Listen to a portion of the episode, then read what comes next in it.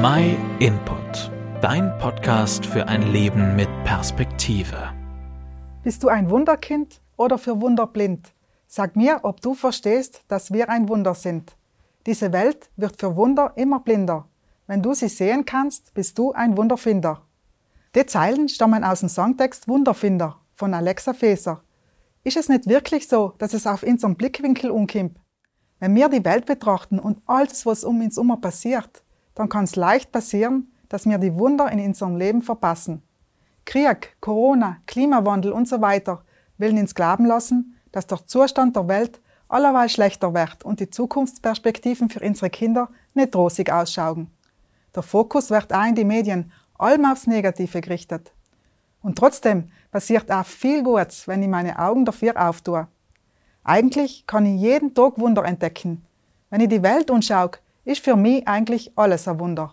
Umgefangen von der Tatsache, dass es eine riesengroße Galaxie gibt, mit so vielen Sternen und Planeten, dass es die Erde gibt und auf ihres Leben, bis hin zum Wunderwerk Mensch, der genial und einzigartig geschaffen ist. Ob wir Wunder erkennen, hängt von unserer Sichtweise und vor allem von unserem Glauben an. Wenn uns der Glaube fällt, deuten wir Wunder als Zufall oder Glück.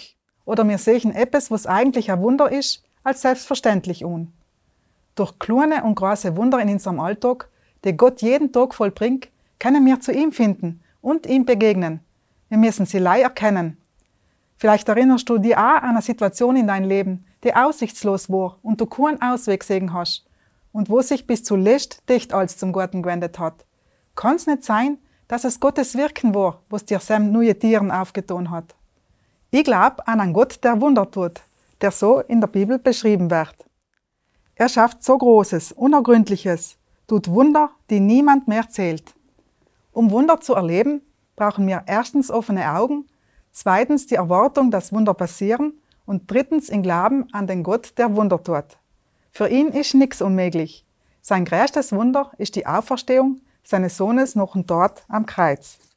Im Johannesevangelium steht geschrieben, denn so hat Gott der Welt seine Liebe gezeigt, er gab seinen einzigen Sohn, damit jeder, der an ihn glaubt, nicht ins Verderben geht, sondern ewiges Leben hat.